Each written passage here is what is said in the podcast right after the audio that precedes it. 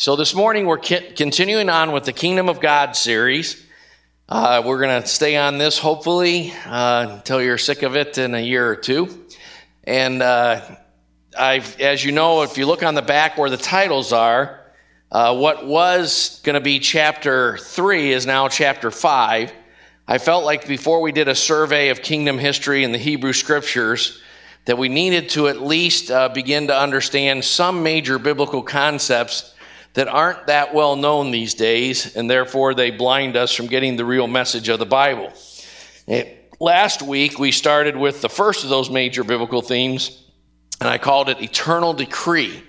Uh, some people would call it predestination, but God foreordained, foreknew, and had an eternal plan, and nothing could or will ever cause that plan to be altered. He declares the end from the beginning. And uh, today we're going to uh, look at the concept of covenant, and then I'm going to introduce, uh, based on the concept of covenant, a, a concept called covenant theology. And covenant theology is a paradigm or a, or a hermeneutic, a way of interpreting Scripture. Uh, I'm just going to touch on that at the end today, and then we'll look at that more in more detail next week. So, our series theme verse, Matthew 6, Your kingdom come, your will be done on earth it is in heaven. We've been drawing three points out of that. First of all, the kingdom of heaven is not heaven, nor going to heaven, nor the plan of salvation, or any of the things that most people think it is today.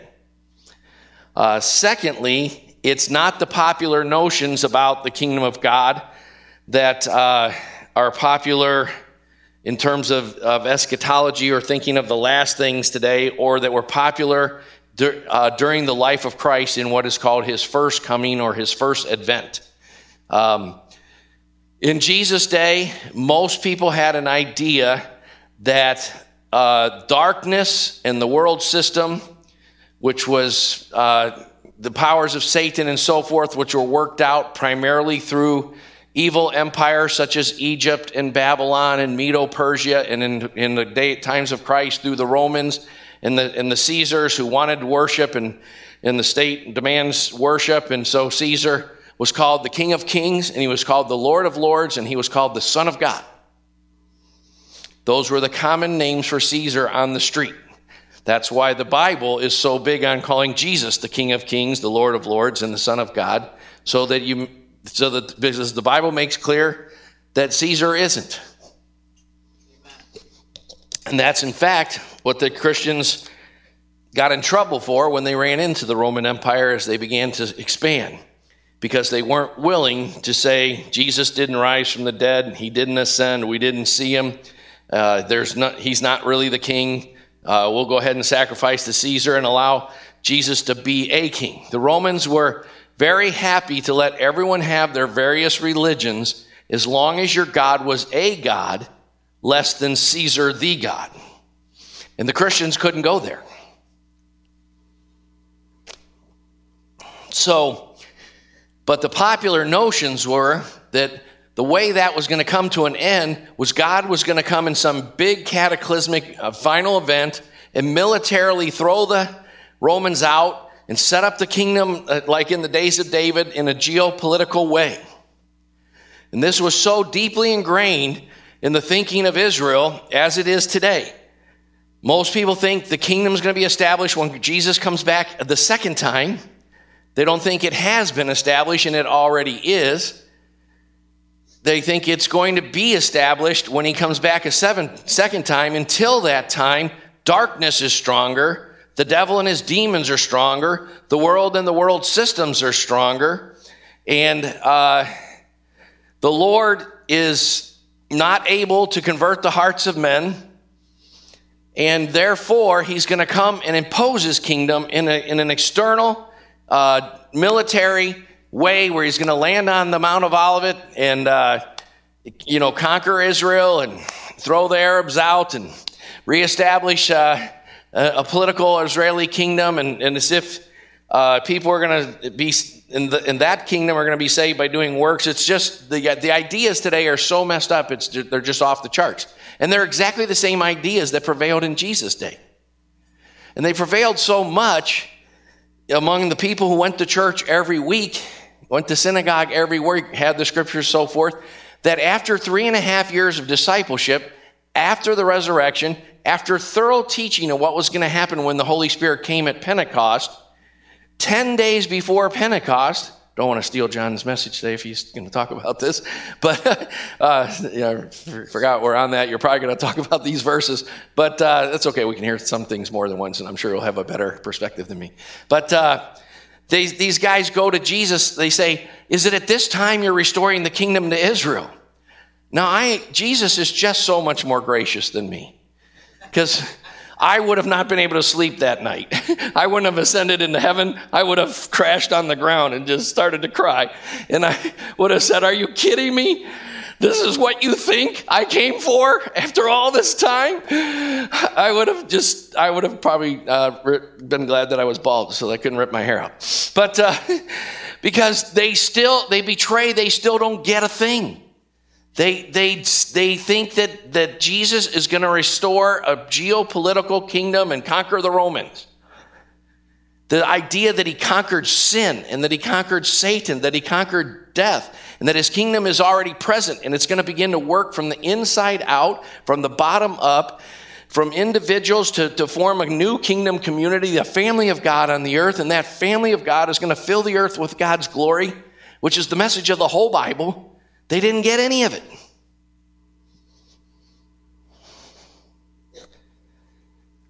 But from Genesis 1 to Revelation 22, that's what the Bible is, is about. As truly as I live, all the earth will be filled with the knowledge of the glory of God as the water covers the sea, not after he comes back a second time. That's what he came to establish the first time. And he has established the kingdom is in our midst. So Matthew 6:10 also tells us the kingdom of God should be our goal and our priorities. Now, as we talked about uh, last week, uh, you part of the way you can tell how much the kingdom has come into a person is simply this: someone who doesn't see the kingdom very much sees other people's sins very well. Someone who sees the kingdom sees their own sin very deeply and is broken over it.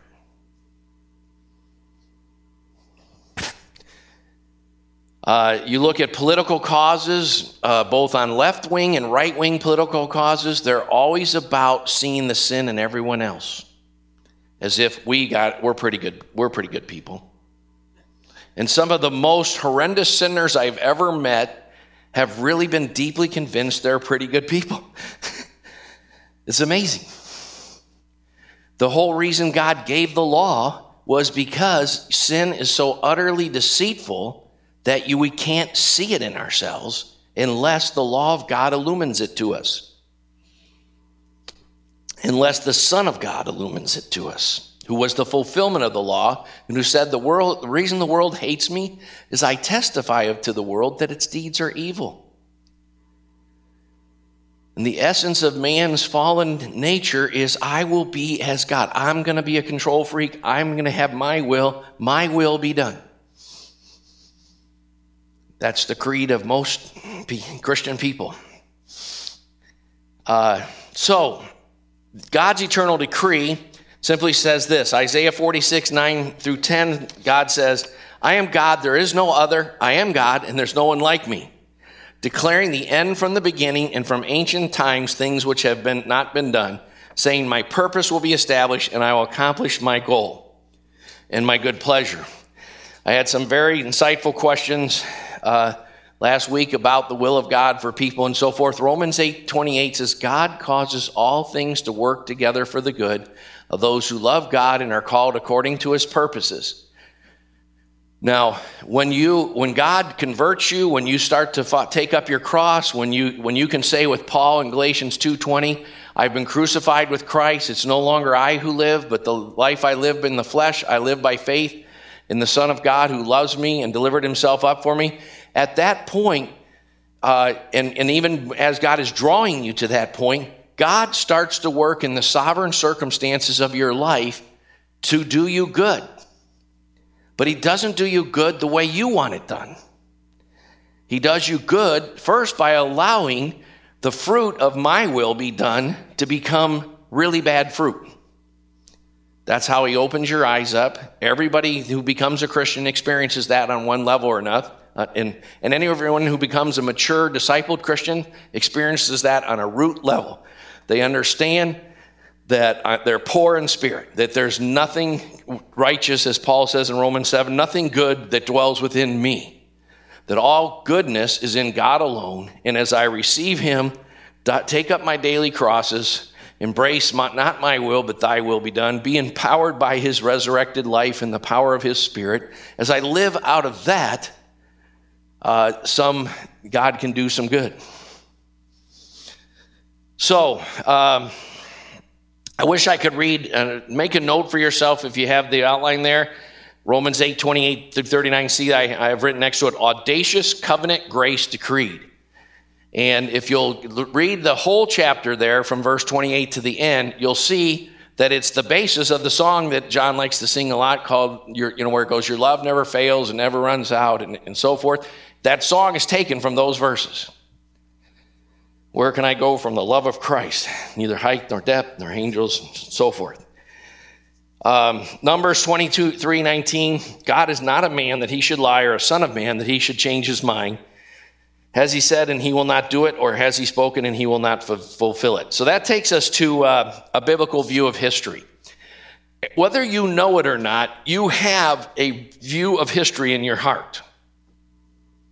In your heart, you have expectations of the way the world's going to go, society's going to go, and your life is going to go. In John 3 3, 1 John 3 3, I'm sorry, the apostle says, uh, We know that when we see him, we shall be like him. Now, that's not just about going to heaven, but the more we perceive him, the more we have our eyes open to perceive Christ, the more we'll be like him. And anyone who has this hope, that is, that view of history, purifies himself as he is pure. If you see someone who hungers and thirsts for righteousness, who chases hard after God, it's because God has changed their view of history deep inside. In every history class you take, your professor has a religion. He has a worldview. And when you take a you know, I, I, realized after I got my master's degree with uh, uh, six areas of emphasis, including early American history, I began to study the original documents of early American history, and I realized that I didn't know anything about American history. I got a sanitized humanistic version that they want to teach you in public schools. And I only began to actually understand America's history when I started studying the original documents myself. And realized, uh, like that movie Eight Men Out, say it ain't so, Joe, realized it was quite different than uh, what I had been brainwashed to believe. Because every history is what's called polemical. That is, they're, they're trying to sell you a religion with it. All religions have a view of history, and every worldview is a religion. Secular humanism is a religion. It's a belief in man's reason in man's science, in the ultimate goodness of man as embodied in science and, and in the state uh, and in the welfare state and so forth. Uh, everyone has a view of history. So I want to give you four, the four most common. The first one is the cyclical view of history. Many hold to this today. Almost all ancient polytheistic religions held to this. And some humanistic people hold to this. But in the cyclical view, there's no point. You'll hear people say funny things like, uh, I'll say, how you doing? They'll say, I can't complain. And they'll say, and it wouldn't do me any good anyway because no one would listen. Well, that may be true on a microcosmic level. But uh, on the big level, it's not all pointless. And they actually say one of the signs you can see in any civilization when it's in its advanced stages of decline is the cyclical view of history gets bigger and bigger and bigger because and more and more people think there's no point. There, there, and, and generally people who see no point in proverbs it says that uh, without a vision the pa- people perish and happy is he who keeps the law. If you see god doing something you will not fall into sin that, you know, as a way of life. You, you won't uh, take that extra look and you won't, whatever. This crazy stuff that people do these days, it's just off the charts crazy sometimes. Because there's no view of history. And in a cyclical view, you're just condemned to repeat it over and over. In a cyclical view of historian of history, the, the persons would say the only thing we can learn from history is that no one ever learns anything from history. and that was the basis of Baal worship and Aphrodite Ashtoreth worship, and uh, the, it was the idea that you got to go out and copulate with everyone all the time, and you know, like like the internet today or whatever. you got to go out and have sex everywhere all the time and stuff to regenerate life. And uh, they actually believed that the fields wouldn't be fruitful unless they did their sexual immorality cult to, to Baal and to Ashtaroth and, and to, uh, uh, I'm forgetting my gods of ancient times. But uh, I, haven't, I haven't had any devotion times with them lately. Thank you. Um, you, so you, you get it. Life, like it is a cycle. The chaos view of history uh, is also called historical linear pessimism.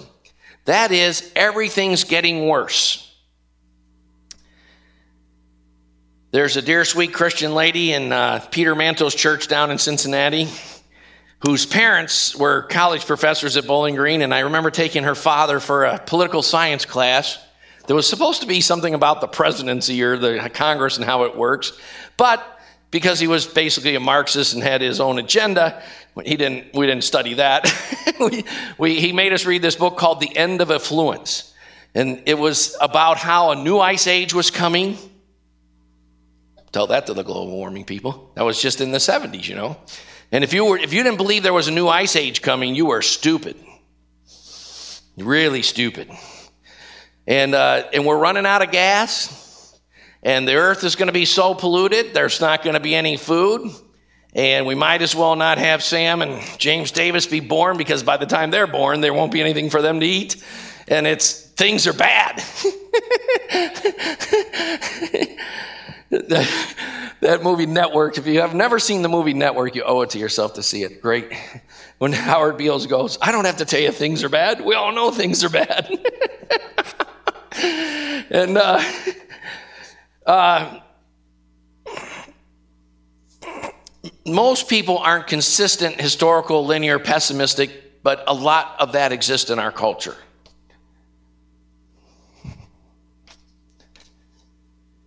Uh, historical linear optimism was the, is the religion of the Enlightenment. It was the religion of many of our founding fathers, especially guys like Ben Franklin and Thomas Jefferson. And it was this idea that man, through his science, man, through uh, representative government, uh, is going to solve all injustices, eliminate poverty, eliminate death and suffering, and, and things are going to be very grand. It's the religion of Star Trek. And, uh, you know, the, you know, Star Trek, you know, postulates a world where these guys are are from several uh, planets and galaxies, and they're, they're doing good things in the galaxy because planet Earth has come through the United Nations and one world government, has come to eliminate all suffering and poverty, and there aren't any more problems to solve here, so we've taken our great technology to go make war in the universe. And uh, that's kind of the, the basis of the, of the, what do you call that kind of uh, literature? Just, uh, science fiction, uh, you know, it's kind of a utopian view of, of the world. Uh, and historical linear optimism tends to have a view that there is no God, all things are material, and probably the best statement ever is in Genesis 3 when the serpent says, You shall be as God yourself, determining for yourself good from evil. And then the second best statement was by a philosopher that is a little older than Socrates and Aristotle and Plato and so forth, a guy named Protagoras of Abdera, who said, Man is the measure of all things. Reality is what man wants it to be. We live in a culture that that is the God of our culture. Your, re, your definition of reality, your perspective, That's reality. And even most Christians, the reason they wouldn't want the kind of church where there's any relationships or accountability and so forth is because deep in our hearts, we want to do what we want to do, when we want to do it, how we want to do it. And we have a plan for our life, and we do not want God getting in the way of how we are going to serve Him. really. We don't want God to get in between us and, and the vision we have for, for our ministry or whatever. So, uh, most historical linear optimisms put uh, their hope in man's reason, man's science, and government. And one of the things that is ironic, because the cyclical view is the that the only thing we learn from history is we don't learn enough from history, is that you would never learn today in a political science class or a history class that every ancient civilization had a statist view of salvation. The emperor was the God or the son of God. The Romans didn't invent this. The Mesopotamians had it, the Babylonians, the Hittites, the Medes, the Persians, the Egyptians, and so forth. In fact, a major theme of the Bible as we get through get into this, we're going to see that there's the people who oppose God who usually embody their power in the totalitarian state. And then there's the people who serve God who want to see people be free. And they define freedom as taking Christ's yoke upon you, going through his cross to become who you were always created to be. And there's this war of the people of faith and the people of the, the evil one all through the Bible. It wasn't because of overpopulation, as you might hear in a modern class, that Cain killed Abel. The, the earth wasn't getting too crowded and the cities weren't full of, you know, uh, too many people packed together. There was that Abel had faith in the blood of animals being shed as a foreshadowing, and he was looking forward to Christ's atonement, and he brought the blood of animals as his sacrifice. And Cain brought the fruit of the ground. Speaking of man's efforts, man's self righteousness, and man's way of, of bringing order to the world. And when God rejected Cain's sacrifice because it wasn't from faith, and everything that's not from faith is, is sin, out of jealousy, he slew his brother. And thus, that is the basis of all socialistic Marxist religions. My brother got more giftedness and toys than I got. Uh, you know, I got birth, I got born into a society that's not fully equal, like there's ever been one. And therefore, I've had to study a little harder and work a little harder and become a little bit more to pass down a better life to my kids. And therefore, I'm upset at those people who got a better deal than me. And I'm going to kill them, take their toys, and, uh, and have a better life. And I'm going to do it at the voting booth. That's the essence of man's religion. It's the essence of the Democratic and Republican parties in America. They think you, they know what's better for you than God does. God only asks for 10%. I just love if we could get taxation. You know, if we could get the income tax down below 10%, so like we could actually think the government thinks they're not as important as God, uh, that would be amazing. you know, uh, the biblical view. The biblical view is, is called progressive revelation and the establish, progressive establishment of the kingdom of God here and now on the earth.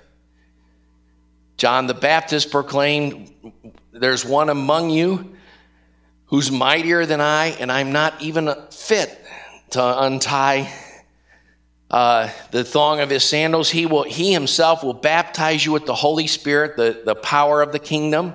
We're going to look at uh, the Holy Spirit as a major theme, wherever the Holy Spirit is manifestly present, that's where the kingdom is manifestly present.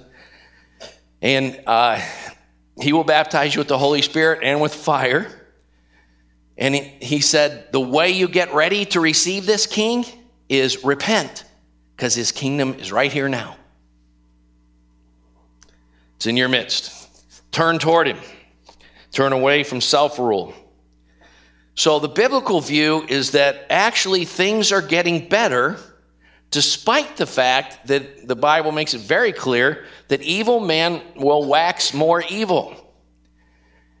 Darkness is getting darker, and a little light overpowers a lot of darkness. And God is going to, the, the, when Jesus came, it was like the dawn of the sun and, it, and his kingdom will shine brighter and brighter until the full day. That's why the Bible can talk about before the second coming of Christ the nations that serve God versus the nations that don't serve God. There will be whole nations impacted by the kingdom to the degree that their predominant culture will be Christian. Now, modern people can't see that, but again, unless you're born again, you cannot perceive the kingdom of God. That is God's will, and nothing will thwart it. It'll come about in the last days that the mountain of the house of the Lord will be established as the chief of the mountains, and all the nations will come to it. Isaiah 2. Psalm 110 The Lord says to my Lord, Sit at my right hand until I make your enemies a footstool for your feet. Now, that psalm is the most often quoted psalm in the whole Bible. It's quoted in part in uh, around 15 times in the New Testament. And fully around seven times, by the way. Or at least fully the first few verses. And when, whenever, uh, whenever uh, Hebrews quote the first verse of a psalm, they're referring to the whole psalm. So you'll see the first verse of Psalm 110 over and over and over again. Okay? So now let's get into uh, common characteristics of biblical covenants. You kind of need to know about history to, and views of history because God's view is that He is going to have a people. If you, if you could, I, I can't review uh, chapter 2 definitions of the kingdom, but we made 12 statements in chapter 2 about the kingdom of God defined that God, the kingdom of God is where God's will is willingly enacted. See, his will is done everywhere.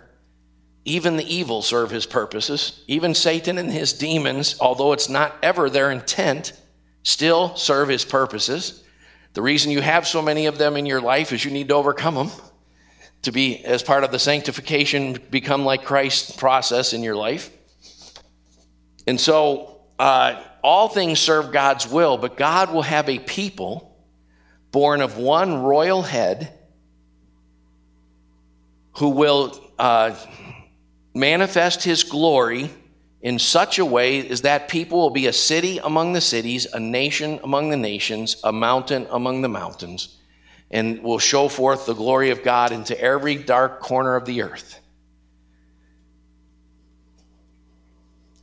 Now, God enters into covenants, and the covenants in, in the Bible especially in the Old Testament, what we call the Old Testament should be the Hebrew Scriptures. They are purposely using the forms of ancient literature. Uh, something that all the higher critics point out is because they think that then they can say, then Israel's religion revol- evolved. Nothing could be further from the truth. They use the forms of ancient literature in order to, to say exactly the opposite, to slap ancient literature in the face. So ancient literature begins with in the beginning was chaos, water, and so forth. And in the Bible says in the beginning was God, the ultimate creator of order and the creator of all things ex nihilo. Likewise, with covenants in the, in the Old Testament, you know, uh, Egypt, the Mesopotamians, the Hittites, uh, eventually the Babylonians, they had what was called suzerainty covenants. You can see the, the word sovereign and reign and king is in those words. And it was the imposition of the will of a Lord upon his vassals. And it made statements about how great the Lord was and how he was protecting and serving the vassals by, you know, just like our government tells you, by the reason you have this big gap between gross pay in net pay is because we are your benevolent lords and we take that to give you such wonderful life. That's we give that uh, to you as as we rule you for your good. And uh, the ancient the ancient kings would declare just how great and benevolent their reign was. The problem was is it was based on military conquest, terror, and, and subjugation of a people. So, in the light of that, the Bible gives suzerain covenants because God actually is intending to do us good in the end and is actually is benevolent. And it's actually only as we come under the full covenant provisions of his covenant that we can find life, abundant life, etc. So in suzerainty covenants, um, you can accept them or reject them. The problem is, is we've had a theology developed in the last 150 years where we, everyone thinks they can define it or alter it for themselves. Really, I couldn't sleep last night because I had so many meetings this week with and telephone conversations and with people who basically were saying, "I want God, but I really want to do it my way." and I don't really care what God's word says, what God's law says, what the Spirit of God is counseling, or the leaders God has put in my life. I'm going to do what I want to do, when I want to do it, how I want to do it, and I've got a plan, and I'm going to. I'm going to keep God at a certain distance so I can work my plan. And I, you cry as a pastor because you can't have God that way.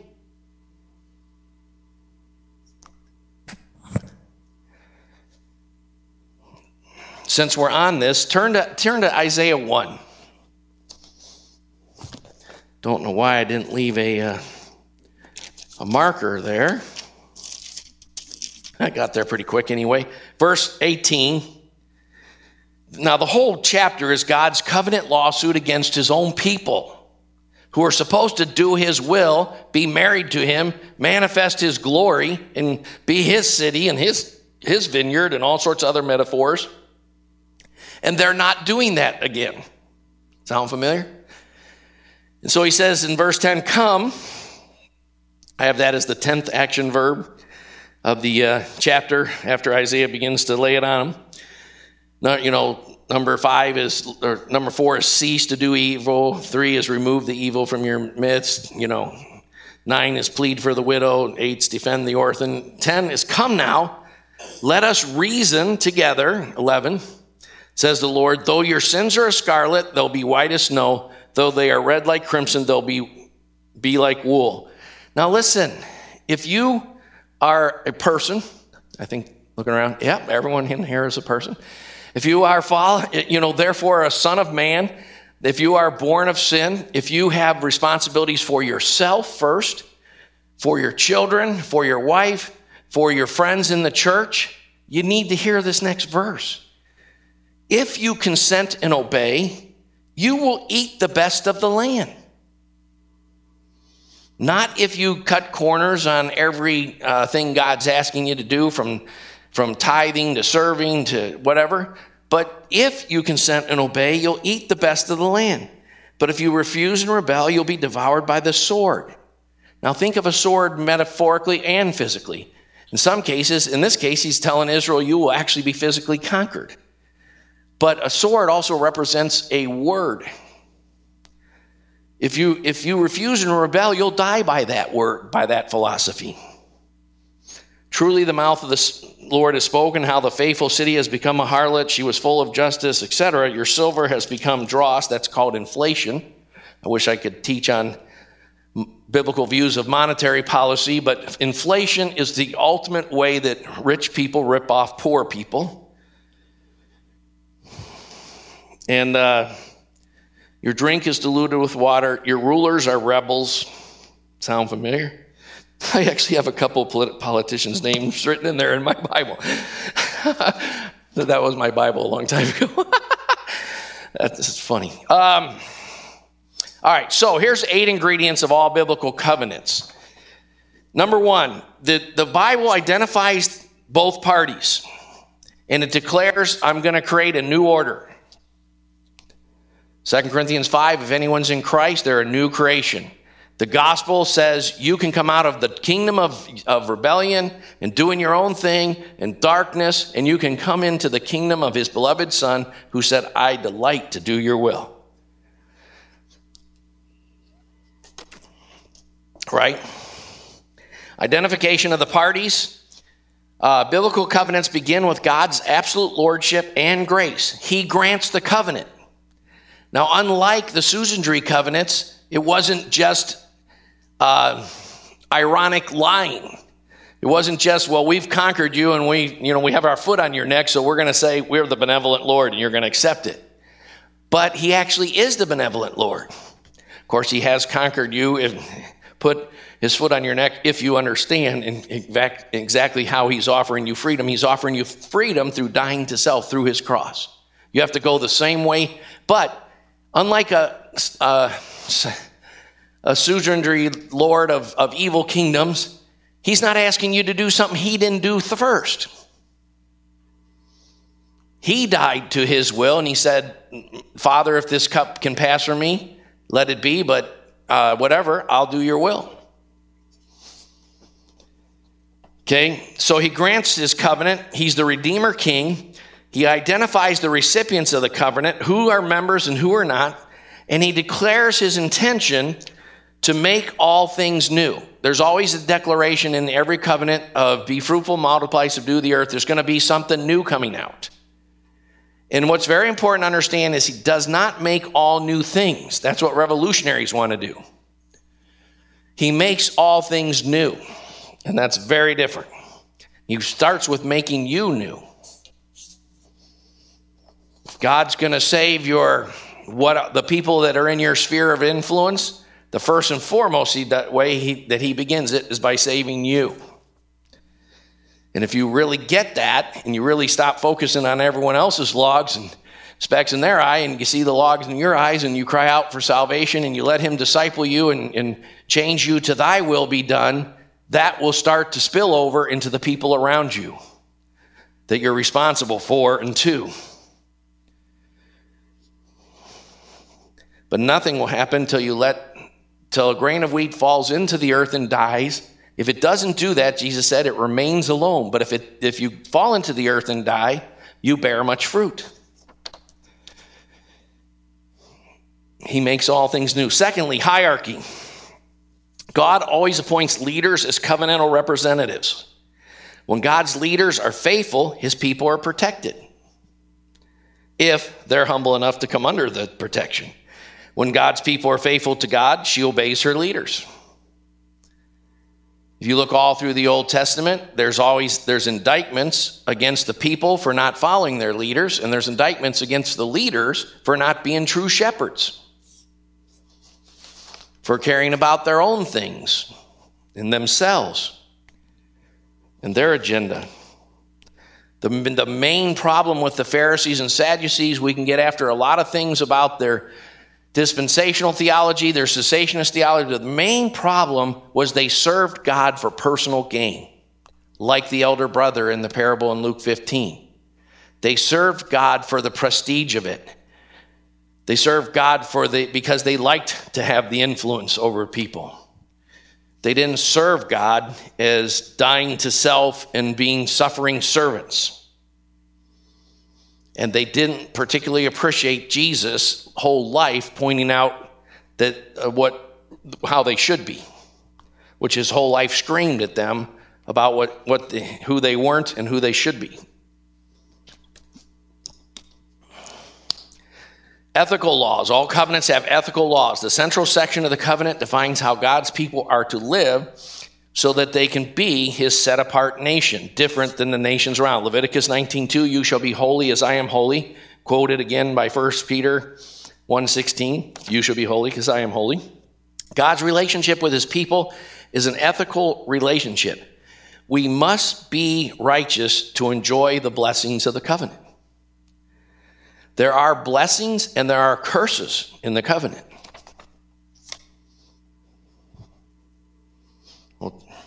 See that as, as you know, I'm jumping ahead a little bit, foreshadowing, but Christ took the curses of the covenant upon himself.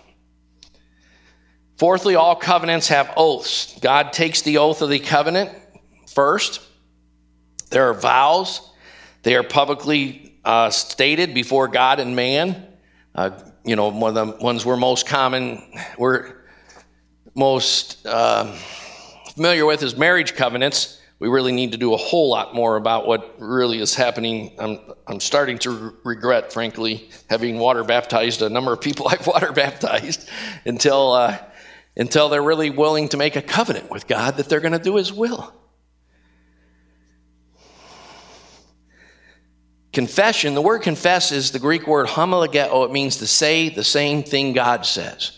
Excuse making, blame shifting, rationalizing started in Genesis 3 with Adam and Eve, and it's been going on ever since. But Jesus said in Matthew 3 10, 32 through 33, if you confess me before men, I'll confess you before my Father in heaven. If you deny me before men, I'll deny you before my Father in heaven. And confession and denial was a matter of, of, of word and lifestyle.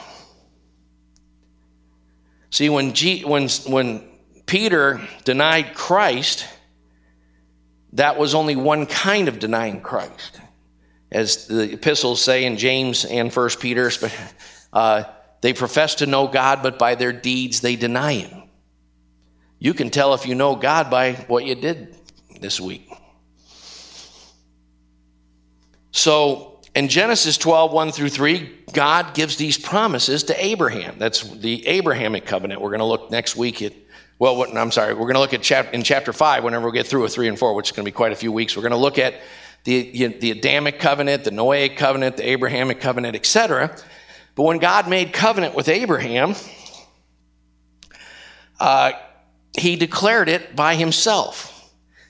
Now, let's look a little bit about what Hebrews has to say about this word oaths. In Hebrews, it says this For when God made a promise to Abraham, since he had no one greater by whom to swear, he swore by himself. Exactly the opposite of what the, the evil lords uh, and conqueror kings who thought they were gods in the ancient empires did. Saying, Surely I will bless you and multiply for when for men swear by one greater than themselves, and with them an oath given as confirmation is an end of every dispute. In the same way, God, desiring even more to show to the heirs of the promise the unchangeableness of his purpose, interposed it with an oath, so that by two unchangeable things in which it is impossible for God to lie, we have taken refuge, we who have taken refuge would have strong encouragement to take hold of the hope set before us. Now, let's put that in some context. The, the covenant, God re, uh, repeats the covenant to Abraham in Genesis 12, Genesis 15, and Genesis 18. Uh, hopefully, you're familiar with the first three verses of Genesis 12. I'm going to jump right into eight, uh, Genesis 15 because I'm going after a particular point and I'm la- lacking time here. He, he said, Oh Lord, how may I know that you'll possess it? Abraham's saying, How do I know the covenant's for sure? How do I know you're going to fulfill these things you're saying about inheriting the land and all this? So God said to him, Bring me a three year old heifer and a, three, and a heifer, I guess, and a three year old female goat and a three year old ram and a turtle dove and a young pigeon. Then he brought all these to God and, and, and he cut them in two. God, without this shedding of blood, there is no forgiveness. And, and uh, the whole thing of cutting it in half is the, uh, the altar principle of uh, putting one on each side. And uh, and so he cut them in two and he laid each half opposite the other, but he did not cut the birds. The birds of prey came down upon the carcasses, and Abraham drove them away. Then it came about when the sun had set. Think of Golgotha. It became dark, right? That it was very dark. And behold, there appeared a smoking oven and a flaming torch which passed between these pieces. In other words, God walked through the pieces. Now, in ancient covenants, everything in the Bible is slapping ancient covenants in the face. Both parties had to walk through the dead animals. But in God's covenant, only he walked through. Because Abraham wouldn't even be able to keep his word anyway. Only God could fulfill the covenant.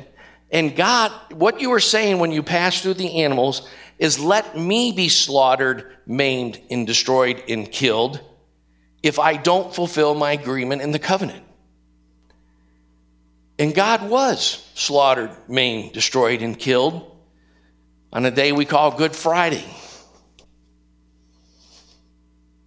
On that day, the Lord made covenant with Abraham, foreshadowing the covenant that God would make with Abraham, was making with Abraham through Christ and all those who enter into it. Genesis 22 8. Now, I used a couple translations called the Orthodox Jewish Bible and the Complete Jewish Bible to get this because the English Bibles uh, have a tendency not to understand Hebrew culture enough to translate it right. And I don't know any, most English Bibles get this passage wrong, but the Jewish Bibles get it right. And Abraham said, My son, God will provide himself a lamb for burnt offering so that they went both of them together. We all know the story. God tells Abraham, You know, I, I am so overwhelmed at times as a pastor with people saying, I've got this, you know, vocation, this ministry, this thing I'm going to do. I want this relationship. I want it this way, and so forth. And God is all the while saying, Son, you can have it when you lay it on the altar because I can resurrect it and give it back to you. But as long as you grasp it so tightly, it'll just destroy you. If you consent and obey, you'll eat the best of the land. Only the rebellious dwell in a parched land. And everything that you really want, you've got to be like Abraham and lay it on the altar.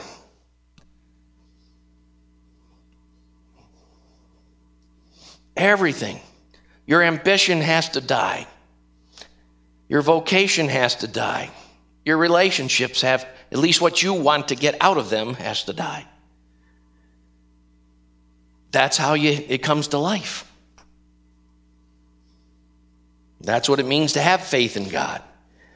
God said God will provide himself a lamb for a burnt offering. In other words, he's not saying God's going to provide a lamb. God himself will be the lamb. This is what it, the Hebrew means. Abraham was a, a prophet, and he was, it was prophesying of Christ.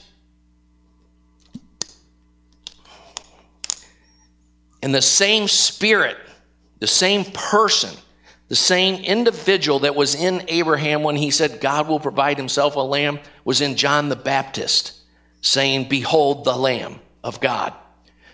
He's called the Holy Spirit. All covenants have oaths and those oaths are sanctified by the death of the one who swears. And God, knowing that we were covenant breakers and could not keep our word and our vows, himself became the lamb to atone for that and to give us the power to become covenant keepers. And without the gospel that Abraham embraced, as John 8 and Romans 4 make clear, we could never keep the oaths of the covenant. Fifthly, covenants have ceremonies of celebration. Now, uh, by the way, I developed point four quite a bit more than I did the last time, so quite a bit more, and as well I should have. Ceremonies of celebration. All biblical covenants are sealed with ceremonies and celebrations of enactment and of reinforcement.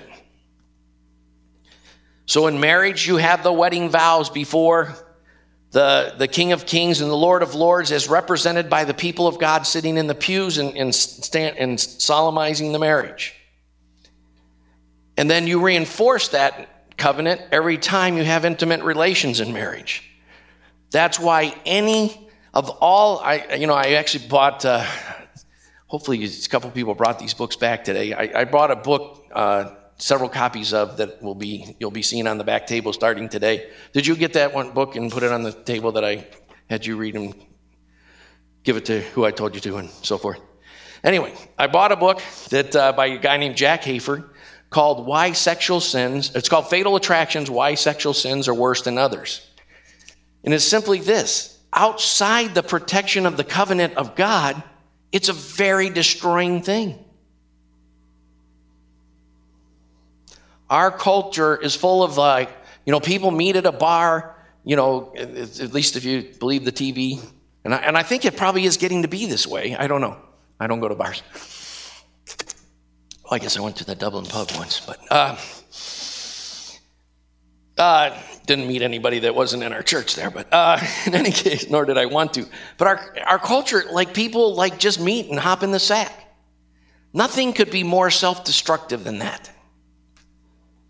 Because all of life's greatest things have to be protected by a covenant with God. God's, God's not the problem, we are. God wants to bless you, He came to give you abundant life. But He's got this problem where He loves you so much, He's not going to let you be God.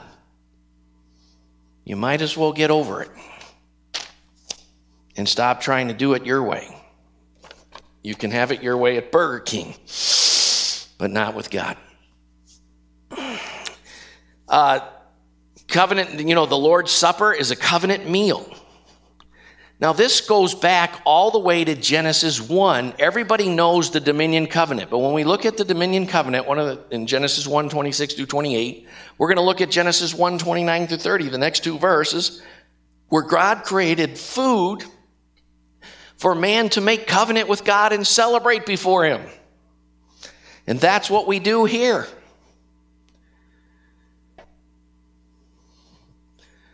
So, uh, Psalm 104, 14 and 15. I, boy, I wanted to give myself more time. I wanted to preach those verses, but I, I'll just uh, refer you to them and you think on them. Signs and symbols. Biblical covenants have boundaries stipulated by the laws, but also depicted in the covenant signs and symbols uh, a biblical view of remembrance. These are signs and symbols that seal the covenant. The baptism in the Holy Spirit is, is, is just as important as water baptism because the two halves make one whole baptism. And getting baptized in the Holy Spirit with a personal prayer language, which slaps your uh, controlling nature that wants that does you know that doesn't want to submit to anything you can't control, and it can't be you know, and so forth. The reason it's so important is because it's God's down payment. It's his wedding ring. It's his foretaste of the power of the age to come, breaking into your life now. That's why he wants to fill you with his spirit, because he wants you to, when you worship him, to enter fully into the Holy of Holies, to enter the scenes of Isaiah 6 and Revelation 4 and 5 and experience his manifest power. And until you do that, you'll yet be a, a, a, normal person. And God didn't die to make you a normal person, He died to make you a super normal person that you can only be in Christ. Sanctions. Every covenant has promises, blessings for those who obey, and curses for those who rebel. We already touched on that in Isaiah 1. See Deuteronomy 8, read Exodus 19, 1 through 6. When, just before God gives them the law, he tells Moses, I, I am the God who took you out of Egypt on eagle's wings, and I alone am your God, and so forth. And uh, then he goes, If, uh, if you uh, hearken unto my word and obey my word, you shall be my special treasure in the earth. You know, one of the problems with the way we do the sinner's prayer and all this is that God takes you seriously. But most people haven't prepared the person who's praying it to take it seriously. But when you begin to ask God to come into your life, He does. But He comes in as His kind of father, not the kind of father you'd like Him to be. And therefore, He disciplines you as a son or a daughter so that you can share His holiness and his character and his righteousness because that's his gift to you. And he doesn't come with sanctions of curse, uh, curses and, for judgment. He comes so that he might bless you with the fullness of his kingdom in the end. That's his purpose. You know, any father who's disciplined a son, at age four has had the, had the thought, you know, like this is going to hurt me more than does you and all that go through. But, you know, you're jealous for their character.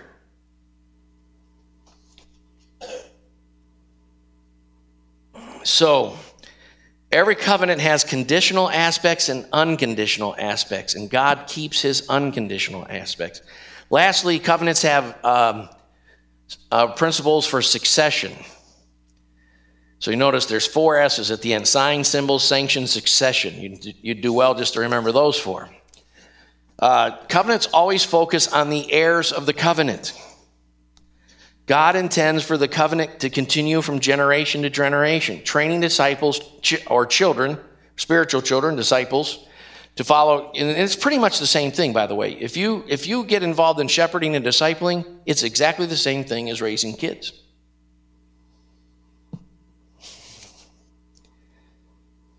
So, training disciples to follow God and working to pass the blessings of faithfulness on to the future is essential to true covenantal obedience. Here's one thing I, I just want to say to you. Um, if you never sat down with Larry Trumbach and heard his journey, or sat down with me and heard my whole journey, we're the only two gray hair guys around here, so do it. Sit down, take Larry out to lunch, buy his lunch.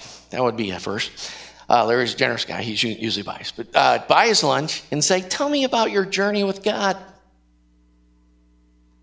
And I'll tell you, I'll tell you what you'll discover. Something that uh, Davion is discovering because he has a little one is God loves your sons and daughters so much that He's going to beat the crap out of you. he's going to. There's going to be crosses every day. You're going to have to cry out for grace. Not my will, but Thy will be done. Your God is going to make a godly man out of you for Israel's sake. Because you, this, you know, I, I don't know if you ever saw the movie The In Laws, great movie, really funny. But there's this Jewish guy sitting in the chair, and, and Alan Arkin is going, I haven't even, my daughter's getting married in two days, and I haven't even met her father yet. And the guy grabs his uh, dental thing and pulls it up. He goes, Call it off. He goes, What? He goes, Call it off. He goes, What do you mean? He says, Call the wedding off. He goes, I can't call the wedding off. We got caterers and all this stuff. He goes, he, The son that your daughter's marrying is the acorn. And you're saying you haven't met the oak tree? And you're going to let her marry the acorn? Call it off.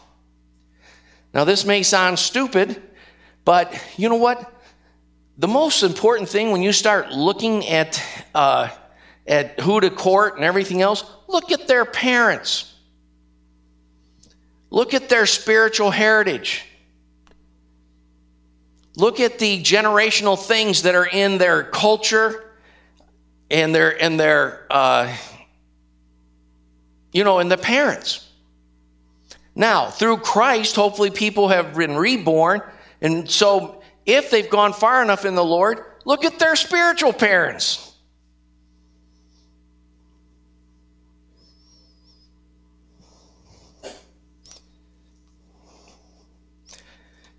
I'm always embarrassing Emily with this story, but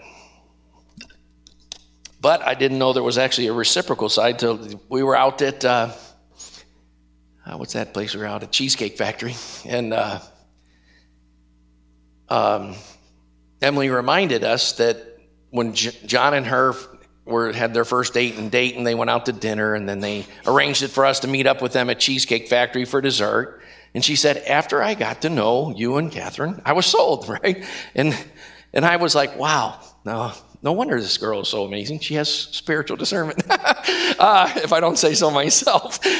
And really, I I liked Emily, but she's soft spoken, and so her parents came to dinner. And after the dinner, I felt a little embarrassed because I started to cry before they left because I, I knew that God had provided a godly woman for my son because of how godly her parents are.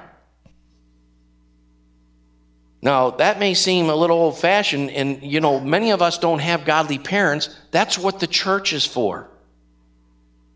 Come under the godly parents called the elders and other leading people in the church and get your life to be like theirs. That's what Hebrews 13 7 says. You're, if you don't have some people in your church that you can that you can get quote this verse toward, then you're not in a biblical church and you should get out of it. Hebrews 13 7 says, Consider those who led you, who spoke the word of God to you, and considering the outcome of their way of life, imitate their faith. If you can't say, I'd like to be like those people, you need to find a better church where you can say, I'd like to be like those people. Amen. So we'll. Uh